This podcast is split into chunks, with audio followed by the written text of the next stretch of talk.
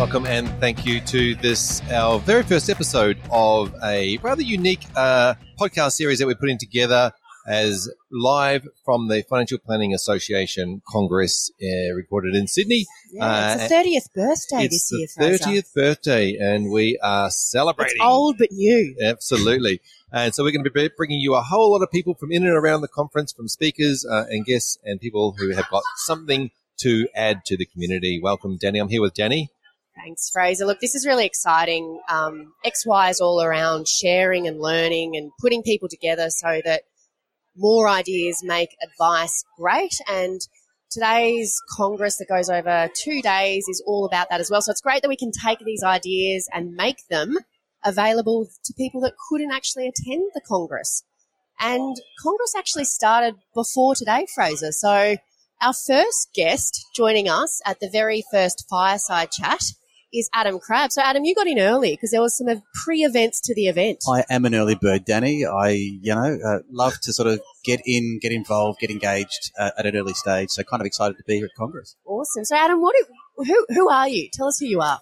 Well, for those that don't know me, uh, insurance nerd guru, uh, risk strategy specialist with Zurich. So, anything and everything to do with life insurance is kind of my bag. I had pri- the privilege of working with uh, the Crab, as we called him, um, when I was at Zurich. So it's so great to have you here, Adam. You have attended a bit of a first for the FPA yesterday. So it's to do with the CFP program that the FPA is bringing to market. Can you tell us about what happened? You were a panelist at that particular day. Yeah, absolutely. It was a wonderful event, Danny, and uh, it was, as you say, it was an inaugural event for the FPA where they put together uh, a bit of a showcase and a celebration in a way of CFP professionals. Uh, so what we did is we sat down, put together quite an intensive case study, um, one in which uh, you know I was joined by some amazing, amazing colleagues, uh, Louise Biti from the aged care step, so some incredible aged care insights uh, and a couple of practitioners, Catherine Creasy and Shane, Sum- uh, Shane Summer, who really were uh, kind of leading the charge in terms of not just dissecting the case study, but really exploring what other CFP professionals do in their business. What was the case study on? What did you, Oh what did you study? Well, what didn't you study? What was what were the things that came out of the it case study? It really had everything. Okay. Um, everything from family trust structures, a uh, bit of a complex family uh, situation. Uh, there were people with uh, no dependents, others that were single parents with dependents, a bit uh, cash strapped. Mhm. Um, so it really was stretching that sort of uh, advice knowledge piece into considerations from everything from estate planning, enduring powers of attorney, guardianship, legal guardianship, through to you know wealth protection strategies. Uh, at Yeah, one particular point, we sort of talked through a situation where someone in the late 50s suddenly had a stroke. You know, what would you do in that situation now that you've got the complexity of aged care, elder abuse, NDIS? Wow. So it really did have everything. I was Yeah, just thinking, meeting I was of the thinking ca- the capacity and all. There's lots of things to consider, isn't there? In Yeah. that aspect. And and tell us about that that process that you went through. Was there obviously moments where people went, um, "Holy crap"? Mm. Look, it's a good question, Fraser. I think because one of the things we really wanted to do was give enough time to sort of explore some of these situations in more detail. So we really did sort of look at in different chunks in a way and spent, you know, 40, 45 minutes really going through each of those, uh, collaborating uh, and getting some really strong insights from the attendees just to sort of see how they do things. How everyone would change and Yeah. flex with the same case. What a And some fantastic amazing initiative. insights from some of these practitioners. Really willing to share, Danny. So Yeah. it was lovely. Can, can you, and this, look, I know we've put Adam on the spot and he's first up this morning, but elder abuse is a really topical conversation within XY. What, um, what does a planner do if they suspect elder abuse? Like what, what came out of that conversation on that front?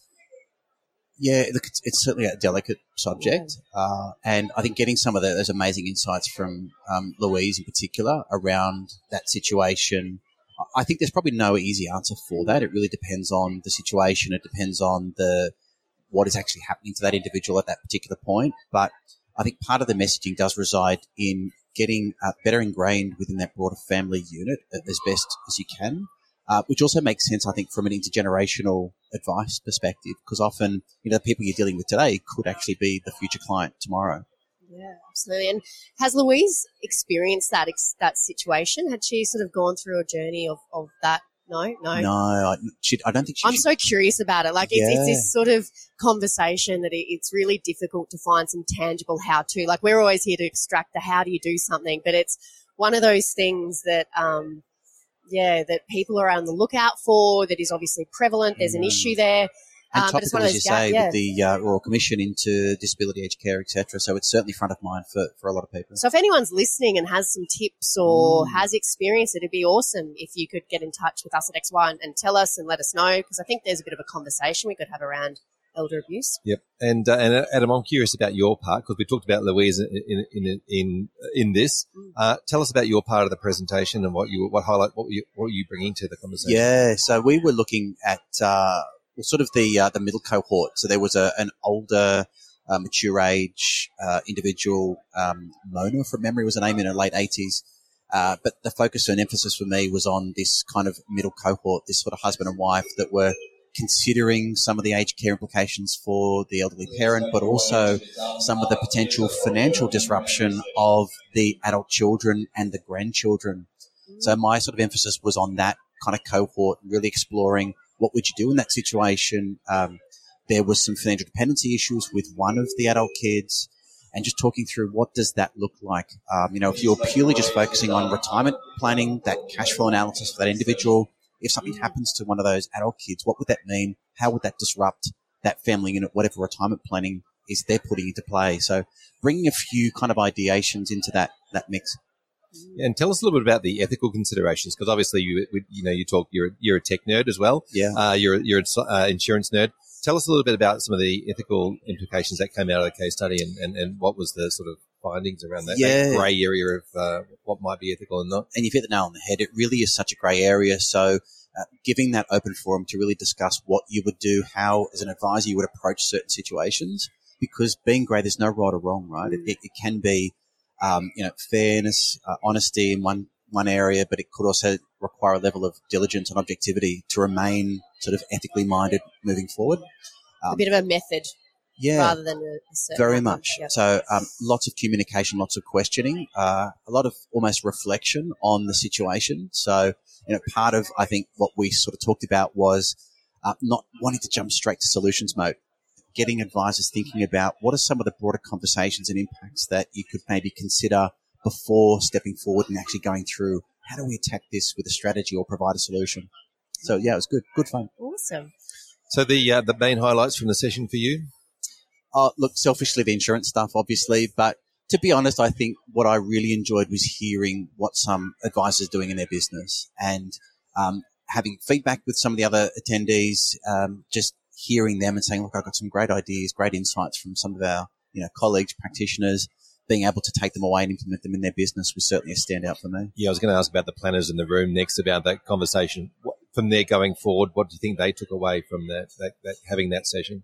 I think it very much the snippets on how they would attack um, certain situations because it was quite a complex one, but equally some of the ways in which they're just simply engaging uh, from a, a you know a, a- an entry level new client perspective, uh, the way in which they're differentiating themselves, and um, uh, one of the advisors, forgive me, I can't remember her name, but just sort of talk through how um, they would actually sort of photograph and catalogue different things that the retirees are doing, and they have kind of this showcase in their Amazing. practice, which is wonderful. So it's Mm. kind of one of the first things that you see, and it's almost a bit um, like an addiction. They want to be part of that. So what can they do in their retirement to be part of that sort of overall process? Yeah, really, really interesting, fascinating stuff. Given you're the insurance nerd, it would be remiss of us not to uh, not to ask what your tips and what you wanted the audience to take out of that session. Like, what were the nuggets of gold that you handed on yesterday? for mine, it was definitely wanting to embrace every element that you could possibly look at. Um, while something like insurance is seen very much as a speciality, uh, not being in a situation where you want to necessarily not dismiss, but really wanting to embrace any area or an opportunity that could arise, uh, even if it's not necessarily your kind of core business. So whether it's partnering with another you know, CFP professional or, or advice uh, provider to um, you know attack any area of that client situation which could be potentially vulnerable if left unaddressed. Fantastic, Adam. Thank you so much for coming along and having a fireside chat with us at the at the Congress in our little uh, podcast bar that we've got set up here. In, Yeah, in, in the early morning too. Early so morning, thank indeed. you. Uh, Thank you, very guys. good. Really It's been a pleasure. appreciate it. Thanks for joining us, Adam. Thanks, Dan. Hello and welcome back to another edition of our very special podcast brought to you from the Financial Planning Association Conference. Uh, I'm joined by Danny. Thank you for joining me, Danny. Hey, Fraser, and we have a special guest joining us for our second episode. Yes, We actually weren't going to speak to Kat, so it's very nice that she's turned up. So, like you're, you're a bit sprung because we heard some fantastic things about what you're doing in your practice, particularly with your engagement, and it's a very different. So you're actually nominated by Marissa to have a chat with us. So we would love you to tell us a little bit about your business, and Sure. then we can dive into what you're doing that's a bit special. Thank you. Yes, well, I've been a planner for 35 years, but I've run my own business uh, in Brisbane. It's called Goals and Dreams Financial Planning. We've got a huge postcard board. Clients send postcards from all over the world. Um, and I'm just really passionate about making a difference in, in people's lives. So Postcards from all over the world. Yeah, tell us more about that. when I get overwhelmed with compliance, I go and stand at the postcard board and it helps ground me and refocus me. I help that person get to Paris and I help that person with whatever their goals and dreams are. And um, yeah, that's and- Fantastic. and it's amazing to be on a mission to, to, for something, isn't it? well, the human nature too. The clients, when they send a postcard, they try and send an unusual one so it'll stand out on the postcard board. So What's the weirdest one you've got on the postcard board? Uh, the weirdest one is um, a meat pie. Oh, I'm liking with, it already. Um, a map of Australia in tomato sauce from one of my clients who said he didn't really have any anything on his wish list, and then came the biggest traveller that I've ever had. So yeah, Fantastic. Yeah. yeah. Wonderful. And where's the what, tell tell us about where in the world are all these postcards from? Oh, everywhere, everywhere. Um, all sorts of countries, you know, yeah, just all over the world.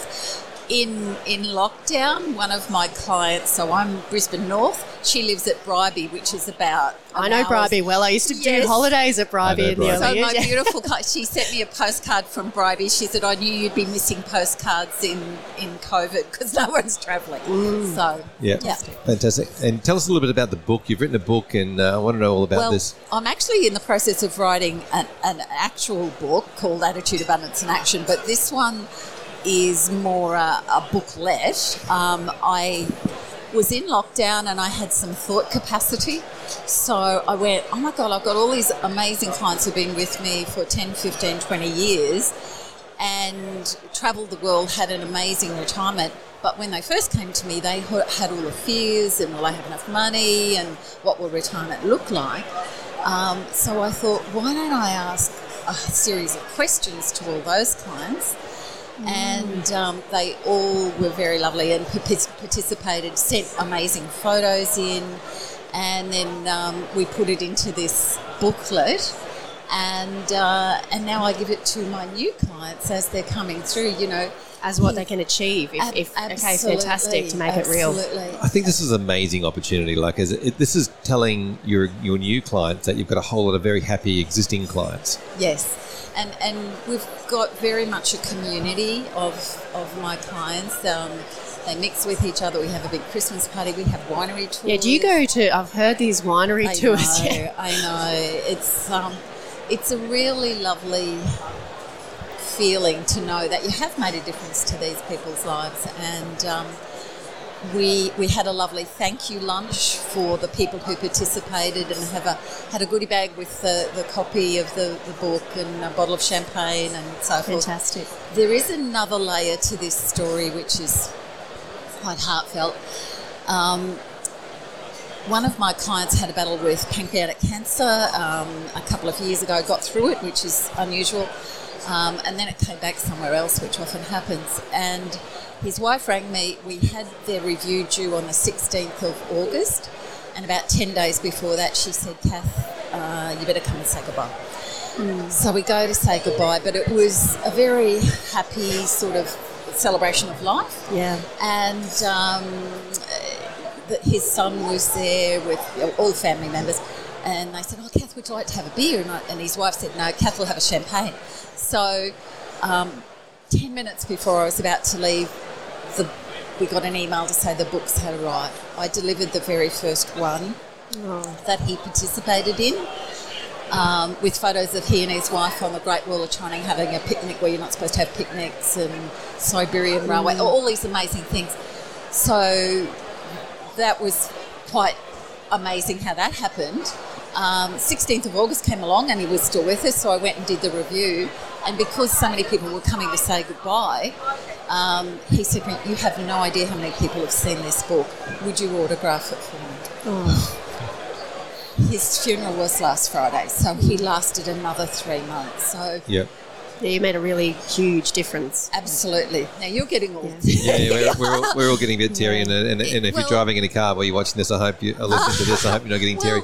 It just shows what a difference we make to people's lives, and if we can get out to the world, you know, it's not just numbers, and it's It's the meaning behind the money. Yeah. yeah, yeah. Yeah, yeah, absolutely. And it's, you- it's, a, it's a great way of honouring somebody's achievement, isn't it? In their um, in their retirement, the achievement of doing the things, you know, making the sacrifices, getting saving the money they need to, uh, investing the money, and then being able to actually spend it and and, um, and showcase that.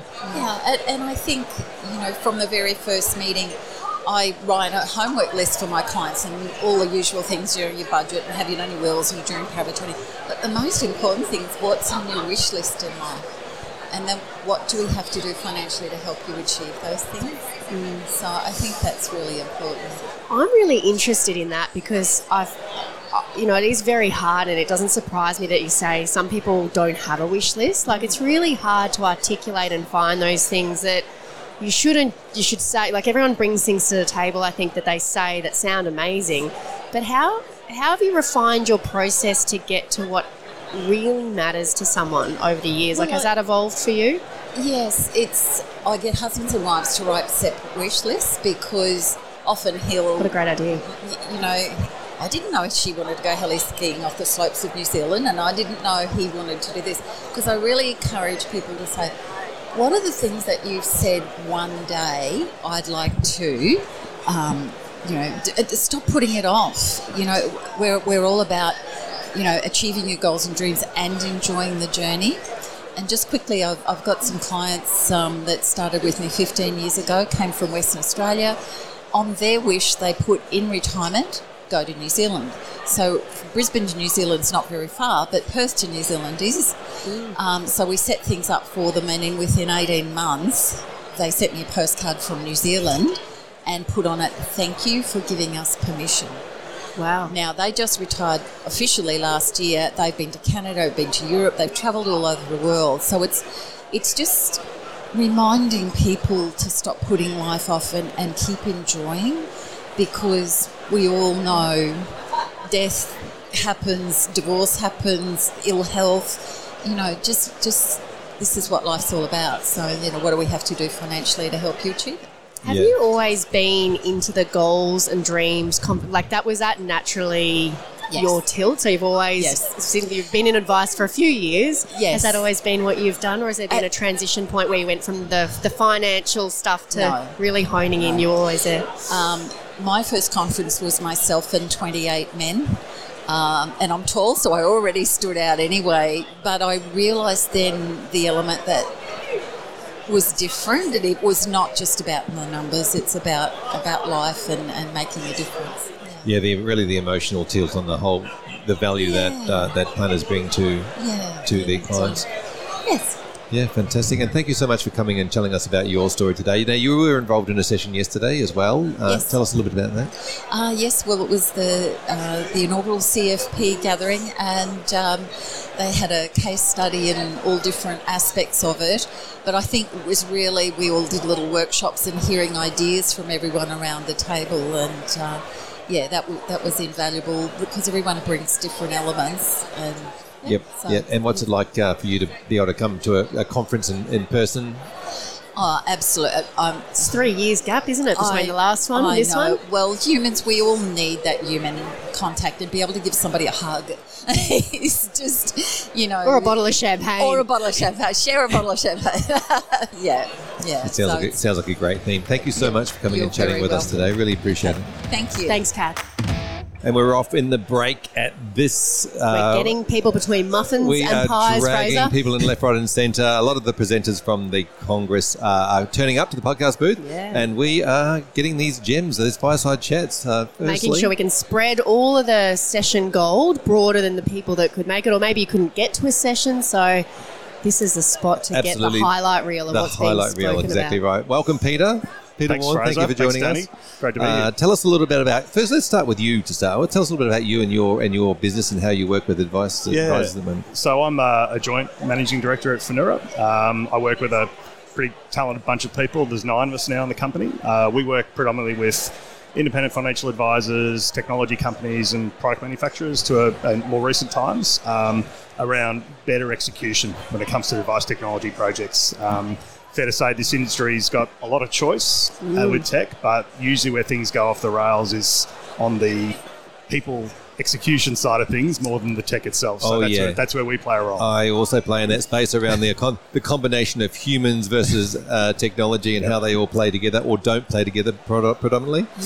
Um, tell us a little bit about your session that you're going to be involved with today. It's got a pretty, pretty, pretty Yeah, fun. well, the the session is is tech the savior of advice? It's an ambitious uh, title. Um, I, just, in many respects, I think advice could be the savior of tech in, in this space. Um, if we look at, you know, maybe where technology companies have potentially got it wrong historically, is they haven't had enough of an understanding of advice. And one thing I'm really delighted to see at the FPA in the last couple of years, the last couple of conferences, has been this growth of the technology companies participating actively in, in the tech space. The, the tech alley is pretty popular now, and I see that you know they're major players in our ecosystem. So I, I don't think one you know is going to save the other. I think that they need to work together to save each other. Yeah, working together is the key there, and Yeah. absolutely. And uh, and so with the session today, because we haven't had it yet, we can't talk about the highlights reel so much, or we can. What are, we can what are you going to make gold. the highlight? yeah, tell us what's going to make the highlights reel. Oh, look, I think we've got a few diverse opinions. I mean, we'll hear from um, Corey Russell, who's a you know obviously a well-known advisor. He's going to be talking. He's he's probably what I would call a tech explorer in our industry, and someone that's definitely open to trying new things. I, I, I hope he probably pushes the room a little bit to not be tech laggard- laggards. I think advisors do sometimes uh, risk averse when it comes to making technology decisions or things that are out of their comfort zone, and just hoping you know opening up the conversation to for advisors to push themselves a bit further. Um, uh, I think some of the other panelists are representing the technology companies, so I'll probably do my best a little bit to give them a prod to sort of understand Get well, under what, the skin. What are they doing? I mean, they're the most well capitalised of all of us um, to support advice moving forward. And and I, I hope what I'd like to see is, you know, as this industry has shrunk to a large extent, we need to collaborate a lot more and compete less for Yeah. vendor providers, and particularly the tech companies as well. So that's probably something I'm going to chat about. Yeah, now you mentioned the word laggard. It's, it's an interesting one because I think a lot of uh, advisors and planners see themselves as laggards. Uh, and, and a little bit scared to Mm. take the take the plunge, and so there's a bit of a nervousness around the confidence and the competence around using technology. Yeah, I, I think um,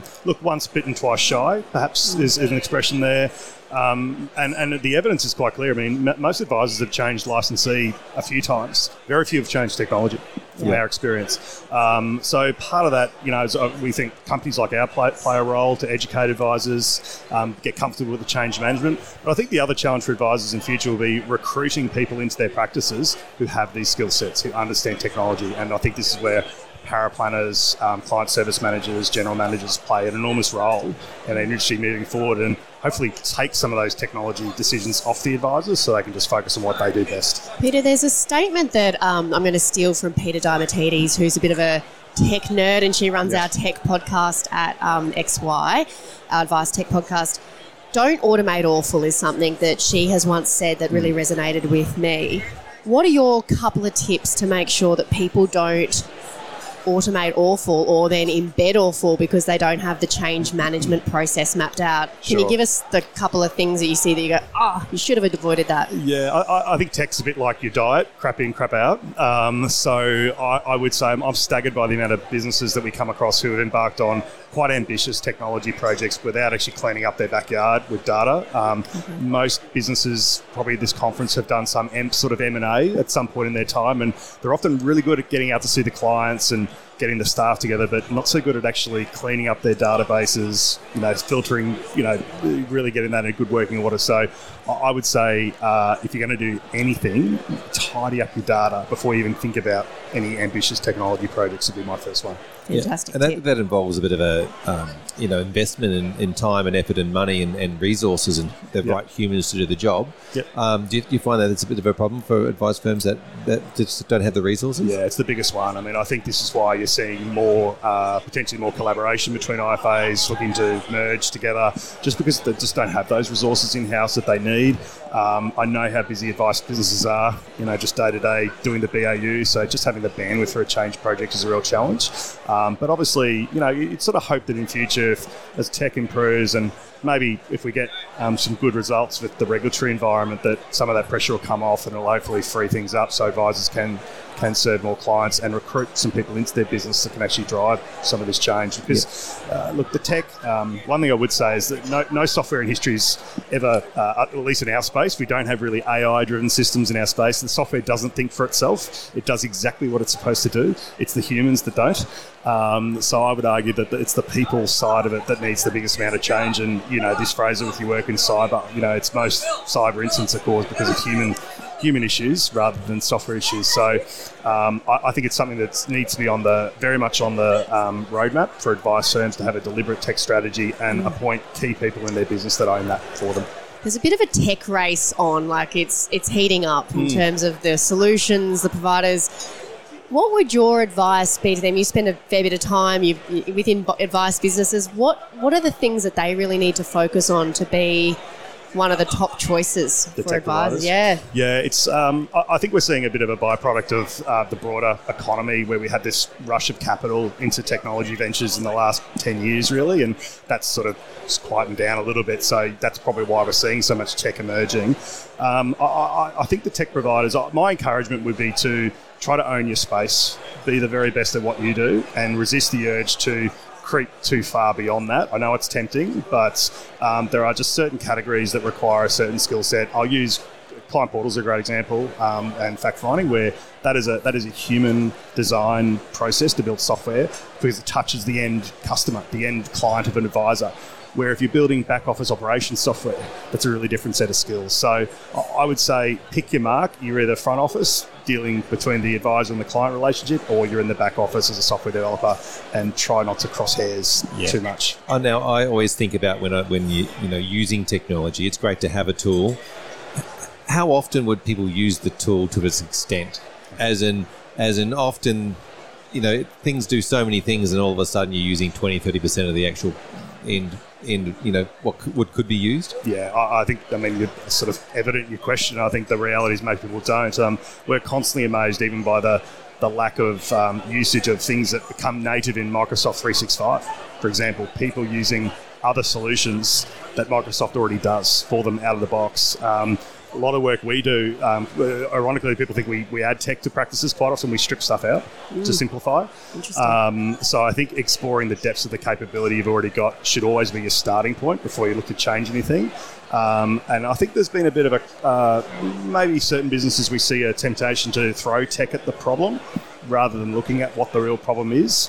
Um, and that maybe that's why we're seeing those things new, new things go in, which Yeah. really Looking for, wouldn't be in the looking for the quick fix rather than actually, 100%. yeah, getting getting in and, uh, and researching. Yep. Uh, now, no conversation with technology would be complete if we didn't talk about the future. Where do you where do you see all this heading for for advice professionals? Uh, look, I, I look to other markets. We, we do a lot of work in the UK and the US. I, I would expect to see a, um, we're, we're, our market's going through a transition from a very much a, a bank-led, um, institutional-led advice industry to an IFA industry, and that's awesome as far as I'm concerned. Um, I've been in the industry 20 years. I started as an advisor, and I was always um, staggered by the lack of IFAs. So I'm just so encouraged to see what's happening. Um, I, I, I do believe that you know we, we will see a proliferation of new solutions more tailored for the IFA market that we don't have today. And what I'm really hoping to see is better collaboration between platform providers and technology companies and the other software vendors to actually work collaboratively integrate really well together and maybe resist the urge to put up the, the, the, the data moats, let's call them, um, to protect their own patch. I, I, think if the sector grows more vibrantly, I think IFAs will have all the power in the future. Um, and hopefully that voice will drive that integration discussion as it does in other markets like the US. Yep. Well, you've got a session to get to soon, Peter. Abs- you've got a absolutely. I feel like snuck you in before like your we, actual big session. I session. feel like we stole all the gold before the session, which is amazing. No problem. Peter, thank you so much for coming on and chatting with us today. Really appreciate it. It's been great wonderful, to, Peter. Great to Thank be you, here, guys. Thank you. Thanks for joining us again. We are coming to you from the Financial Planning Association conference in Sydney. Uh, I'm joined by Danny. Thank you for joining hey, me, Danny. Fraser. We're here again. Wonderful to have you. With a lovely new guest. Co-hosting. Beautiful new guest that's going to talk about their session today. Welcome. Thank you, Kat. Thank you very much for having me. Now, Kat has said it's either Catherine or Kat, so that's you got to stick to those names. I'll, I'll mark that up for yeah, sure. great. I'll mark that up. So you've got a really interesting session, and we'll get to that uh, shortly, Catherine. We'd love to first just know about your journey, how you became an advisor, what your business looks like. I did some um, stalking, I'm going to call it earlier, oh. around, and you have a lot of um, yeah, you've got some great credentials, especially in women in advice. It would be great to hear what your journey has been very quickly, and then how you got to speak at the FPA and what that session is about. Sure. Um, so I did a degree in marketing and worked in marketing for three years and really loved it until I didn't. And then because when I graduated, which was oh gosh, what 2002, it was really hard to get a job in marketing. When I decided I didn't love it anymore, I thought, how am I going to get another job? And a family friend worked in stockbroking, and he had been badgering me to come and work with him for ages. And so I thought, oh, you know what, I'm going to give it a crack. And so 2003, I started in stockbroking. I loved it. So much fun. Mm. So much fun for the brokers, not so much fun for the clients. So I was there through the GFC, saw a lot of wealth destruction, and sort of decided this is not my career. I, I really enjoy the finance side of things, but I don't think I can be a stockbroker and then um, started looking around. A friend um, introduced me to Capital Partners, and so I thought financial planning, massively dirty word in stockbroking, but let's give it a crack. Mm. And for the first three months, I hated it, and then I loved it, and I've been very happy for eight years ever since. Fantastic. And your session today is ethically releasing a client. What that's a really interesting conversation, and, and it's about when do you know that the relationship probably needs to come to an end? And if you could give us some insight into you know, how you got, um, yeah, how you got involved in such a topic. Has has this been an experience that's come up for you in your business? And uh, it has, it definitely has, and we'll talk a little bit about some of those examples. It's certainly not something that happens really often, but you know, we go through a lot with our clients, and it's really important to have a really good and engaged relationship with them. And sometimes things just come up that mean that you can't uh, you can't efficiently and actively service them anymore. And we've sort of narrowed that down to three little categories, which is your chaotic client who just, you know, doesn't get back to you. They um, don't. Uh, they don't respond when you need things. They say they're going to come to a meeting and they don't show up, and you just get to a point where you know you can't efficiently service them anymore. There's also um, people who just don't take your advice. And I've had that experience with a client who I loved, but really he was just going rogue. And you get to a point where you think, they're doing things that are destructive for their wealth and can you actively be their advisor anymore and then the last sort of client that we'll talk about is when it, it comes a point where they don't really have enough going on to justify your fee anymore and so, how do you actually make sure that you have the right conversation with them and that you leave them in a good position? You don't just say, sorry, we're not taking your money anymore, see you later. Yeah. And, and what would be your, your, can you kind of, that's a pretty uh, multifaceted probably approach, but what, what would you say are the things that you've embedded into that process of releasing that client in an ethical way? So I guess it depends on on sort of who it is, but there is so much stuff that you can do to make sure that they're left in a good position. And it might be, you know, if they're going to another advisor, it might be the really seamless handover of any advice documents or anything that the other advisor requires. But it's also, if they're going to go it alone, then make sure they've got the right support around them. So, for example, um, they're running a self managed super fund, make sure they don't just have an, a, well, try and set them up with an accountant who's not just going to do the compliance work and not help them with some of the more strategic stuff. So, make sure that they're with other advisors who can really engage with what they need. Um, and and then for a client that you think is probably no longer going to be advised anymore, is do you need to write them one last statement of advice, which is kind of almost the, the set and forget type of plan? So w- what are the things that you need to do to just make sure that that relationship ends really well?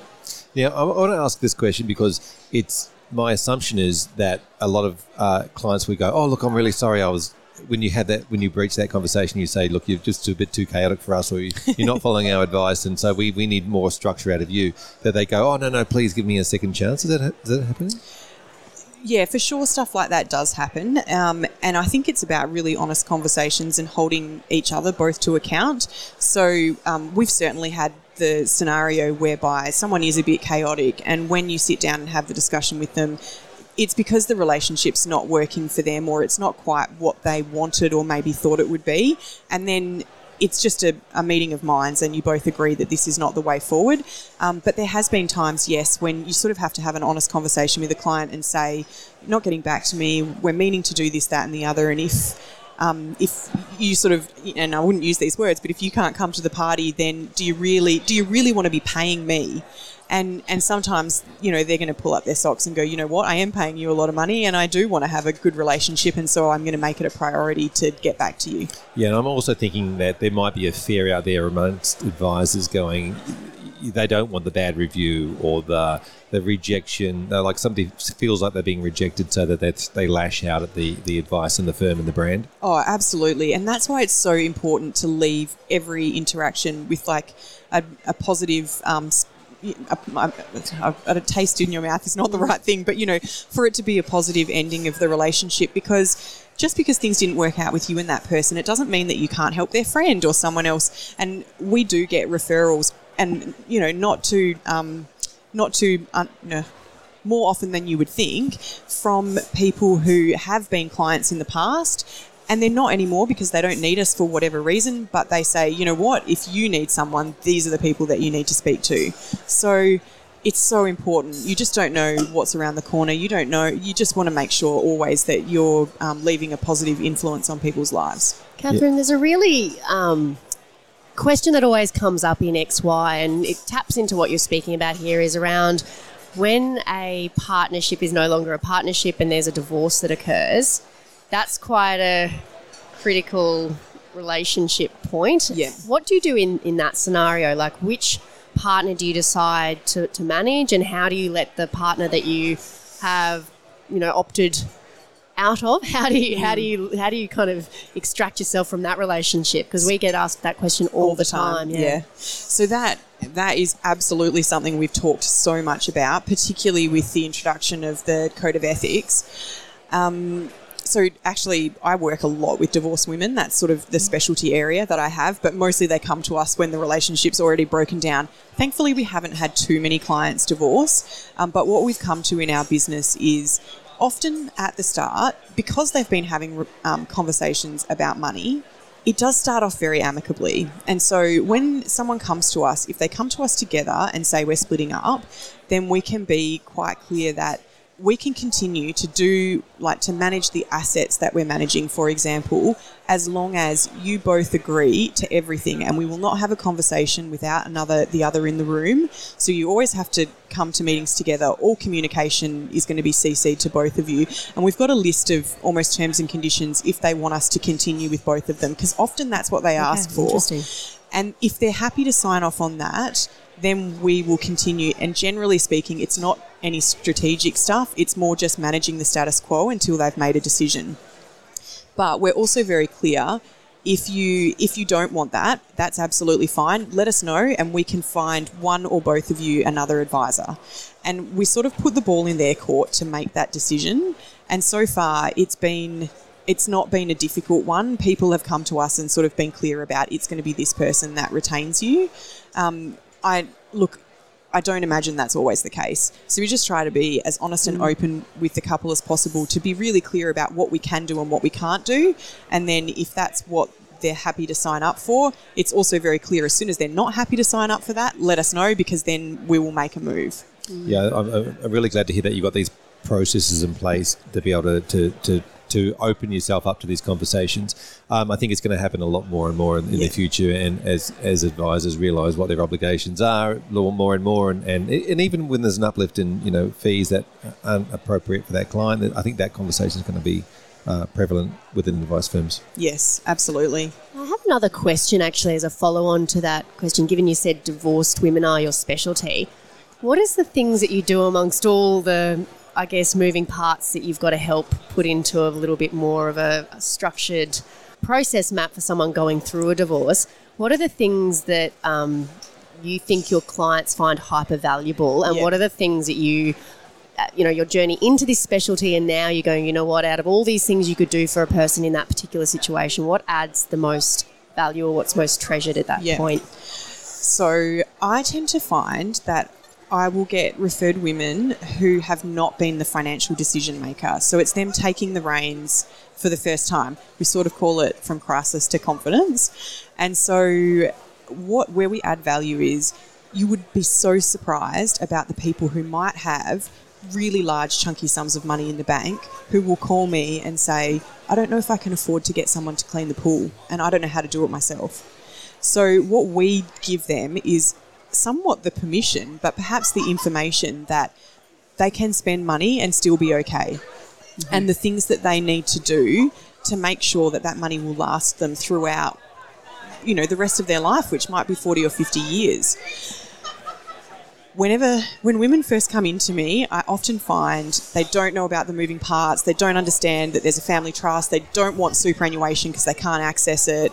And what i always say to them is however you're feeling now i can almost guarantee in three years you're going to understand this you're going to be confident and you're going to be coming in and telling me what you want and it always happens it's just the confidence like the best part for me is seeing that confidence grow Well, I think that's a really amazing takeaway to set that uh, ambition up in their minds as something that they will achieve, and then they just head towards that. I really love that idea. Give them some direction. yeah it's the best honestly it's the like that's why we do what we do right it's the mm. best Yeah. Thank you so much for coming and chatting with us, Fireside Chat today. We know you've got a busy schedule today, so really appreciate your time. Thanks, you're welcome thank you so much Welcome back. Thank you for joining us again. Uh, we are coming to you from the Financial Planning Congress in Sydney, and we have got another special guest He's lined up for travelled a, a little while to get here absolutely for a fireside Okay. chat. Uh, welcome, welcome very much for the podcast. Thank you. Well, I'm glad to be here. yeah thanks for joining us Charmaine we would love to start by knowing who you are how your business is and what you're actually going to be talking about at the congress Sure. Uh, so, Capital Partners, Private Wealth, so from Perth. So, we have travelled a little way, and there is such a thing as Perth jet lag, I can promise. Um, so, we're a practice of around 40 staff members there. We're an independent practice, and we've been running for about 20 years now. So, very long standing uh, practice. I've been there for about 10 years, and my role is the Chief Operating Officer. So, really about strategy, integration of strategy, and making sure the team have everything they need to deliver really amazing work for our clients. Wow, and that hasn't been an easy job over the last uh, uh, last couple of years for chief operating officers with managing lots of humans and in locations. Absolutely, yes. Lots of challenges. Now, uh, we are here to talk today about what some of the stuff that you were talking about at the Congress. And when we talk about challenges, uh, that's certainly been uh, the theme. Tell, tell us a little bit about what you're talking about. Sure. So, um, a big session on cybersecurity. So, back in 2018, we were the unfortunate victims of a fraudulent event, and it was probably the best, worst thing that could ever happen to us. Um, but we learned a lot from it, and today I'm really here to share some of those learnings um, and help other practices make sure they can avoid some of the pitfalls that we fell into at Yeah. that point in time. Fantastic. Now, I do know a little bit about the session because I have been privy to it. Uh, it essentially, your story is broken up into three parts of sort of before the attack happened and then uh, obviously during the attack uh, that that took place, and then what you've done afterwards. So let's let's probably start with that first part. Tell us a little bit about the practice how was tracking along before uh, before the breach. So uh, we're, I would think, a very organised practice, and uh, technology was very top of mind for us. What we weren't thinking about was specifically cybersecurity. So at that point in time, we'd done a recent upgrade of all of our technology, and we were moving to a cloud infrastructure. So we had on-premise, and we were moving to cloud. And as part of that, we moved a lot of our software into the cloud. What we weren't thinking about at the time was the risks that come with moving to a cloud migration and what that actually does to your business. Uh, we were so focused on the technology and moving there and upgrading that we weren't thinking about the back end. Yeah, now I describe this as, you know, we've all had that shiny syndrome scenario, but uh, I, I describe this a little bit around the concept of technology. We focus on working really well and easily and simply and all those sort of things. Whereas in, when you talk about your cybersecurity hat, you, you're going, how do we stop things working so easily? Yes, and and also how do you be operationally efficient and secure? Because you can be incredibly secure, but you also can't operate a business. So where's the balance in between there? How do you find that? And now, uh, so so beforehand, you were you know great business, tracking along, technology, lo- love the use of technology. Uh, tell us about that moment then. It really came out of the blue. Um, it was a team member came up to me one day and said, "Oh, I think something's not quite right here. I've received an email from a client requesting some funds to be transferred, and that's not the email that I actually received from them. There's a discrepancy in the amounts." And all of a sudden, that was a red flag. Yep. Um, so we had our IT investigate that and found out we'd had a breach, and it had happened five days prior and hadn't been picked up. We didn't have any monitoring at the time, and it wasn't noticed. Yep. Um, so really scary, frightening time. Yeah. No. Uh, t- tell What me. now? tell me about your emotional state at the time. Uh, I think it was shock. Um, when I look back, I realise how complacent we were, and at that time it was just shock. And what do you do now? Like, where do you even start? So the obvious things, you know, quickly change your password. Okay, but but then what? How do you start sifting through the mountains and mountains of information that passes in and out of your business every day to determine what's been accessed? Yep. Now this Um, was an email breach, so it was a breach within the email system, not not not within other systems that you're operating. We didn't know that at the time, but that's what it turned out to be. So it was a breach on our office environment, but they only accessed Outlook, which was very lucky because they did have access to other parts of our environment, such as SharePoint, Teams, other areas like that. Yep. yep. Interesting. And now, coming out of that experience, what does best practice look like? Because you would have learnt firsthand around what you may have been able to embed up front to kind of stop that shock of, oh gosh, we've got a breach. Yeah. A lot of it for us is really come down to training and awareness with the team. With all the systems and structure you can put in place to you know stop or slow down cybersecurity breaches, at the end of the day, your biggest risk is actually your team members accidentally clicking on something that they're not aware is illegitimate. And so we do a lot of training and awareness, and it starts with uh, personal. So if they're personally aware of their own cybersecurity risks, then that naturally transitions over to their professional life. So we really focus on how do you keep your personal information safe, and then what do you do when you come to the office? Yeah, now that training is interesting because you've uh, had the breach some time ago. Everybody's aware of that and they understand the ramifications and what goes on. Um, but changing culture takes time, right? Yeah, absolutely. And so, and so, how have you found that over the last, you know, your staff coming up to a level? It's it's kind of not, not like a, you know, we've, we've got to cram in and do a whole lot of exams. It, it's about ongoing. Absolutely, it's ongoing. So when a team member starts with us, the first session they do on their first day walking through the door is three hours on our security, cyber, technology, access, all those sorts of things. But for the rest of the team, it's about having an ongoing conversation. So we work with some cybersecurity experts, and they help us give monthly commentary. You know what is happening on the network, how many incidences are coming through, how many people are trying to get through our firewalls. Um, you know, we have little prizes and things when someone picks up a fraudulent email that slipped through our system. We kind of make it fun. We keep it part of the conversation. Yeah, I think that's that's the way to do it. Don't make it uh, too scary to talk about. Yeah, true. Yeah, that's a really good point. How would you suggest? I mean, having a really robust process, I can imagine, would involve having a, a place where people can go, look, I might have done this thing that was outside of protocols and it's resulted. Like, how do you create that environment so people are open about things that they think may have gone wrong or you know something that they feel is not quite right. Despite all this because if you're doing all this training there's probably a oh i should get this right because i've been trained and there's an expectation. But i guess if, if it's too stringent on that there's probably not the space for people to say i've got a concern here or i kind of slipped up here or i didn't do that particular thing. How do you manage that as a Uh, ceo it's definitely part of our culture where it's okay to get things wrong, make mistakes, and fail. Um, and I think that's where it starts as a, as a broad overview of what's okay in our business. And security is part of that. We're not perfect. We are going to make errors. We are going to make mistakes. The best thing we can do is put our hand up, own it, and then we fix it. And that's what we focus on first, fixing it. Uh, when this particular event happened, it was devastating for the team members that were involved. They were just so upset and and just really concerned about our clients, the business, and it was their fault. And so managing our response to that, and yes, we're worried, but also not overreacting. It's not the team member's fault. They're also a victim of this. They didn't do it intentionally. Yeah, they often feel silly at the time and, and, and at quite a vulnerable Yeah. state. Um, talk, talk to me a little bit about budget because a lot of small firms think, oh, is this an extra budget now we have to spend? Uh, how's your attitude changed towards the spending around and, and, and budgeting for cyber in your business? Uh, it's definitely it's a subset of our broader technology budget um, now. So probably uh, back then we were maybe spending three percent of revenue. Now we're spending about four percent of revenue, and that includes anything cyber related. And we will be doing specific cyber projects which we fund, which are only chosen because of the security uplift that we need. So they're not technology based. It's not to do with our CRM or improvements or efficiency. It's literally security, security training, technology uplifts. Yep. So so three percent was technology. It's now four percent that includes cyber. Yeah, okay, four so- four and a half now. Yeah, Yeah. Okay. About scarily 1%. enough. Yeah, fantastic. And uh, well, so I think the big takeaway for me in your presentation is really around the, the planning that you've done up Mm. front, um, and and then the, the ongoing planning that you've done since um, to have a response plan. Absolutely. And I think it's not a matter of if it's going to happen, it's a matter of when. So it is doing as much as you possibly can, what you can control, but then it's likely to happen. Yep. The amount of incidences happening now, it is going to happen to you. So what is your response going to be? What are your what is your initial plan that you have in place, and then how can you slow that breach down so that you can mitigate it as quickly as possible? Yep.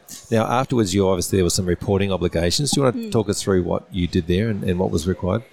So um, we initially spoke to our compliance officer within on the first day that it happened, and he advised us that we were likely at a breach, privacy breach level because of the extent of the information in that mailbox. So it was about lodging a notification with the um, office, the Australian Office of Privacy, Commissioner. Yes. Yeah, Yep. OAIC, uh, and that was quite a lengthy process. Um, you have a certain amount of, you have a time frame in which you need to do that in, and in that 30 days, you often don't have all the information you really need to know the extent of the breach. The data that you're sifting through is so unstructured, it actually takes time. And we've seen that with some of the recent breaches. It's about we, we know something's been taken, but we, we're not sure what. Yeah, and I can completely understand sort of AHM and Medibank and, and why they're taking so long. It's very difficult to work out. Not only what has been uh, accessed, but what they've actually done with it. Because you can view some information, have they actually taken it and sold it? And there can be two buckets of data that you're looking at in there. Yep. Now, Super complex So area. you had five days. Was it five days in between something happening and you guys realizing that there had been a breach? Five days. Because I heard a stat, and Fraser, you're the expert in, in this field, but that there's generally like 180 days between when something happens and when someone finds out that there's been a security breach. So it sounds Yeah. like you were pretty fortunate in time in terms of the time or the window that Yeah. this sort of breach was occurring and, and you were unaware. Absolutely, and it was like it actually came down to our verification procedures. So whenever we are transacting money, we do a, a soft verification, uh, and that phone call with a client is what what started the ball rolling. If that hadn't have happened, if we hadn't had that verification in process, it could have been a lot longer and a lot worse. Very Yeah. fortunate. Yep, that, that we talk about multi-factor authentication on software. That that multi-factor authentication with clients is, is important too. Is getting crucial. that getting that um, that phone call in. Um, talk to me about the reporting to your clients because this is a this is a Mm. scary scary thing for advice firms to have to, to ring their clients, and, I- and I've seen stats where ninety three percent of the client base expects that they, they will receive a call that day.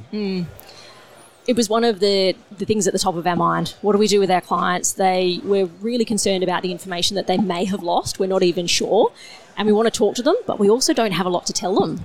So for us, we actually spent two to three days trying to work out what data do we at least know that we can you know share with them but also not panic them and have them mm. overreact when there's so much unknown so our first email went out within that first week and it was very generic in the sense that this has happened we've had a breach um, it now has been mitigated. We've engaged some experts to help us do a full investigation around what has actually been lost and audited, and we will be in touch with you to let you know. And we also uh, gave out our CEO's phone number direct. If you have any concerns, you call us straight away, but we want you to be vigilant. In the interim, we'll be calling you for any sort of verification, any transaction, and if you receive anything from us that doesn't look legitimate, please let us know and please call us. What Yep. was the client's response to the, your like?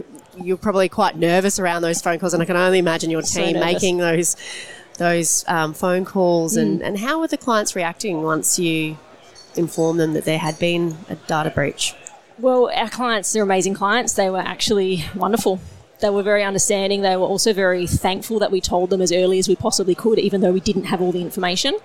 Um, and they were also, interestingly enough, they were very concerned about us and our team member who'd gone through that experience and how awful that must feel for them. So that was a real surprise for us because that's not what we were expecting the response to be. It's a testament to the relationship that you have with them. Uh, uh, do you think there would be any different response today based on the, the recent fear fear that's been put through the media? Absolutely, I think there'd be a much different response. In 2018, it was relatively, you know, new that a breach would happen. It was very unusual, whereas now you're hearing about it every second day. And I think clients rightly expect us to have really thought about what systems we have in place to protect it. And if we don't, then we really have to be answering for it. So I do think there'd be a different response today. Yeah. Now, I, I want to focus a little bit on the before we finish up about the the future um, and around being proactive in this space with your clients and letting them know what security you do have in place. Absolutely. So we communicate with our clients a lot and we also run education sessions for them. So security on their side is just as important because if they're hacked and they are sending us fraudulent emails, then that's also an issue. So continuing that conversation with our clients through training, through education.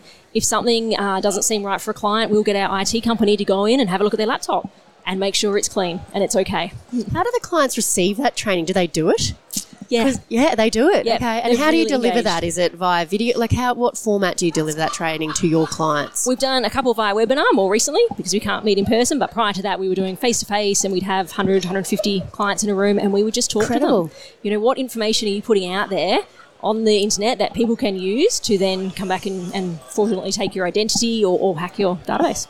Yeah, I think that's a wonderful opportunity. Um, you know, adding to the, the service that you provide your, your clients and be able to demonstrate that you're providing those extra services. I think it's a great uh, great opportunity for practices. Charmaine, thank you so much for coming in and chatting us fireside chat about uh, your story. Really appreciate it. Welcome. Thanks, it's a Charmaine. pleasure. Thank you.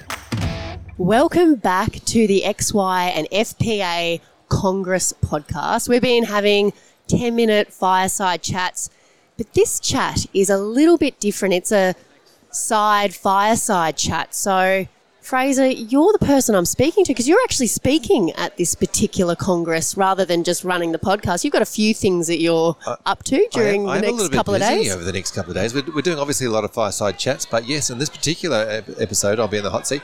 Um, the yes, we're running a session. Yeah, uh, and what's that session on? Because it's we all know that you do a lot of good work in cybersecurity. It's not my area of expertise, and the reason that a lot of people are gravitating towards the information and services you're offering in this space is because it's a bit of an unknown for a lot of advisors. So, can you take those people who are a bit like myself, don't know a lot about this um, we, we obviously hear a lot about data breaches. We were just talking to Charmaine from Capital Partners. Now, they had a breach back in 2018, and she'll be sharing on the same panel that you're on, you know, what they learned, what they're doing, how they're preventing future attacks. Because, as she said, it's not a matter of um, if, it's just a matter of when. So, can you start at the 101 and tell us what you're working through with advisors now and what's the level of understanding around cybersecurity? Yeah, you're absolutely right. It's a confusing and confronting topic. You know, you've got to lead into the fact that nobody likes to, con- you know, think about it for a, for a start with. Uh, it is confusing. There is a lot of acronyms. There's a lot of cyber talk. There's a lot of technology stuff in the background that people don't really know, and so no one looks to no one wants to feel or look silly when they come to these conversations. And it's changing so often. Like, just once you think you're across what you need to know, Yeah. it changes. Oh yeah, yeah, and, and and and there is no silver bullet. You know, it's not just like oh, I've, I've got a, uh really strong antivirus on myself. I'm, you know, th- I'm done. It's not about that. It's about saying you know, there's about twelve or thirteen different pieces to the jigsaw puzzle. Uh, wherever you are in the in your current position needs to come up to a certain level. What does that level look like? Obviously, licensees have a lot of standards in place and those sorts of things, but there are certain um, cyber audit levels that are appropriate for financial professionals, and and in each one of those areas, um, my role really is to take that complexity and make it really, really simple to understand why you should care about that little thing and how do you fix it.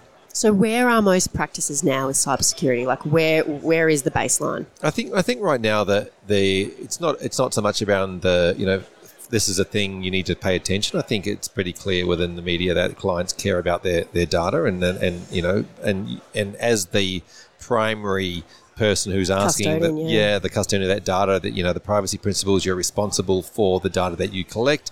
Um, as the business, you know, and, and it's, it's, it's there's a responsibility of the business, there's a responsibility of the licensee, there's a there's a responsibility of all the staff to protect that client data, and um, and you know the expectation is from clients, and we've got clients at one end of the spectrum, you know, that, that who, who may walk if uh, if the data is breached, and at the other end of the spectrum, you've got the regulator and, and, and licensing and all the all of those things in between. So there's lots of reasons why. So I'm, I'm, I'm not really sure that we need to harp on the reasons why. I think people know the reasons why. So what do you do about it then? Where where are firms at at the moment? What do they actually do about it? Because that's where you can come in and help. Yeah, absolutely. So um, the the big thing is understanding that the technology is part of the puzzle and the humans are the other part. And the, the humans in the office are often the ones that uh, inadvertently let things let people in. And I describe the the business, uh, the humans in the business as great hospitable humans that are trained to be very very nice to their clients and open the door. And they're the ones that are usually opening the doors to the, to those sorts of things. So a lot of what I do is um, describing in physical terms what the world, what's actually happening in your software packages. So in software, there's a lot of assumptions we make. Oh, it's it's in the cloud, it's backed up. No, it's not backed up. Um, I talk about the fact that you know if somebody's got their cloud storage, for example, they should be keeping another copy of their cloud storage because you know if they've got their Microsoft 365 and they're assuming that Microsoft is backing their their, their data up, they're not. What they're doing is they're providing you a tenancy in an office building. Uh, you've got an office. They provide you with the lifts and the and the bathrooms and the and the fire sprinklers and all the things that they need to pro- provide as a tenant.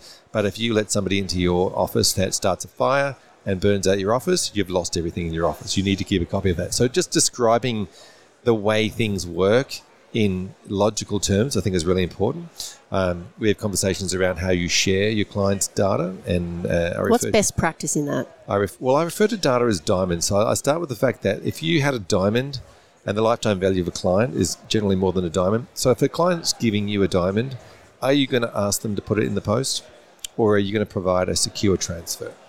And so if, they're, if you've got a secure transfer service, aka, you know, a, um, you know, a, Yeah, give us the Share- AKA. Share, SharePoint or anything Okay, like that. Uh, many of the uh, the advisor portals that are used and the technology services that are around, uh, they're all secure s- services where you can where you can securely share data. Same as you know sharing that diamond. You don't put it in the post, but uh, too many times, if we look at an email, there are just too many examples of Important diamonds going into. clients' diamonds sitting in the mailbox. And with the mailbox, you know, what we tend to do in the real life is we clear the mailbox and we take the letters inside and throw the junk mail in the wheelie bin. But what happens in the, the online world is we leave a copy of that email. After we've opened it, we leave a copy of those diamonds in our letterbox. And too many times the mailboxes we just heard can be breached fairly easily. And once the mailbox is breached, you can go and find all sorts. I remember a picture if I looked in your email or Oh, don't anybody's look at me that way, uh, Fraser, Any advisor's email, and we search for statement of advice or copy of his ID or anything like that, we would find them in the letterbox. They may have been open, but they're still stashed. And what we really need to do is talk about the fact that we take them out of the mailbox and we put them in the vault, and that's where we keep them. We keep them in the vault, and we should also be talking to our clients about taking their that same diamonds out of their mailbox and putting them back and keeping them in their vault, not keeping them in the mailbox at the front of their house. Yeah, it's a um, it's yeah, it's a it's a big it's it's a big question to ask and also understand. I guess my question that I had before was: Are the systems like Slack any better, or are they all the same? like, Uh, is Slack any better than email? Yeah, uh, look, the, look, the, the the actual products themselves are quite secure. Uh, in in if they're being used properly and not and you know they've got multi-factor authentication and those sorts of things are activated so that you're not easily getting that information in.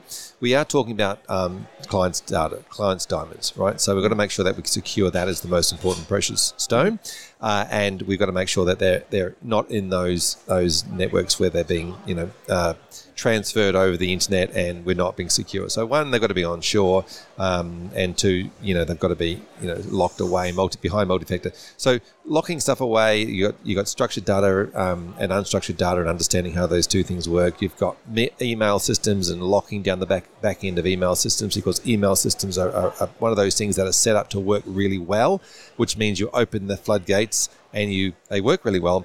But if you if you're trying to stop all the cyber things coming in, you actually have to close all those floodgates and make them small trickles.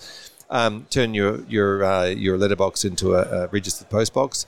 Um, you got the secure transfer we talked about, but then you got all the, the security on your, your devices, device security, making sure that you got a really good quality one. Because within every brand there is a there is a crap version, and with every brand there is a really good version, um, and you can move to the more expensive version. Things like pass, password managers being used and set up properly. Things like um, you know making sure that your your routers and your the way that you connect to the internet uh, secure. I was going to say this morning uh, I was going to connect to the Wi-Fi, and you said no, no, no, use mine. So Yes. that's obviously A- a- absolutely, it's an one of- important one. It's one of those things. You know, public Wi-Fi is one of those things that somebody can get in and start uh, putting things on onto the, the network to the router and getting it out. Everybody's connected might end up with a virus on their on their computer. So there's ways that people can get um, through the Wi-Fi into uh, into disrupting your life. Um, and so yeah, the, the way that you connect, I call it the, the you know having gates at the front of your driveway, making sure that those gates are locked. Uh, because those gateways to the internet are, are, are certainly Really ways- important. Yeah, really important. So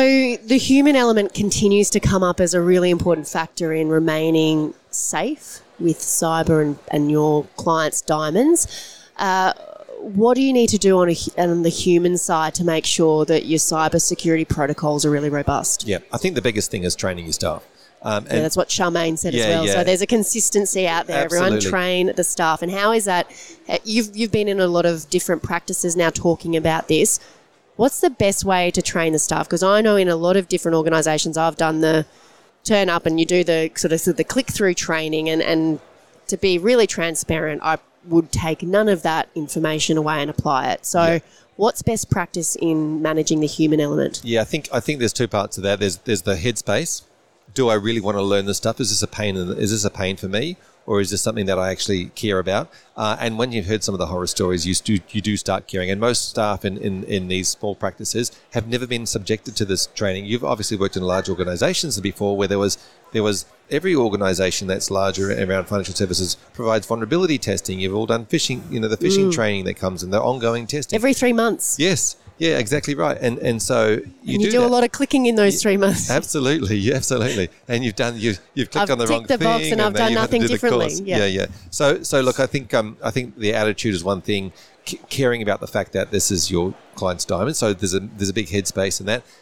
Understanding that when you do multi-factor authentication, yes, it slows you down. It's a pain, but what is it? It's actually like a, a speed sign on a dangerous corner. It's going to slow you down for a really, really good reason, and that you don't drive off the cliff. You know, it's it's it's like understanding why you're doing it and appreciating the fact that you're doing it, and and, and and the said- time that it will save you afterwards because it's not earlier.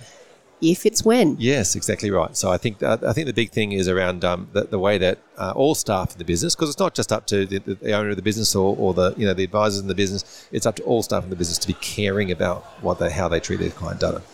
well thanks for you know not only hosting the podcast today but also joining us for a chat and being on a panel this has been really fun fraser Thanks for interviewing me, Danny. my pleasure Even though you don't didn't know much about the topic, you're like, ah, no, hey, this is what i'm here to learn. I'm going to learn. Fantastic. thanks everyone Thanks.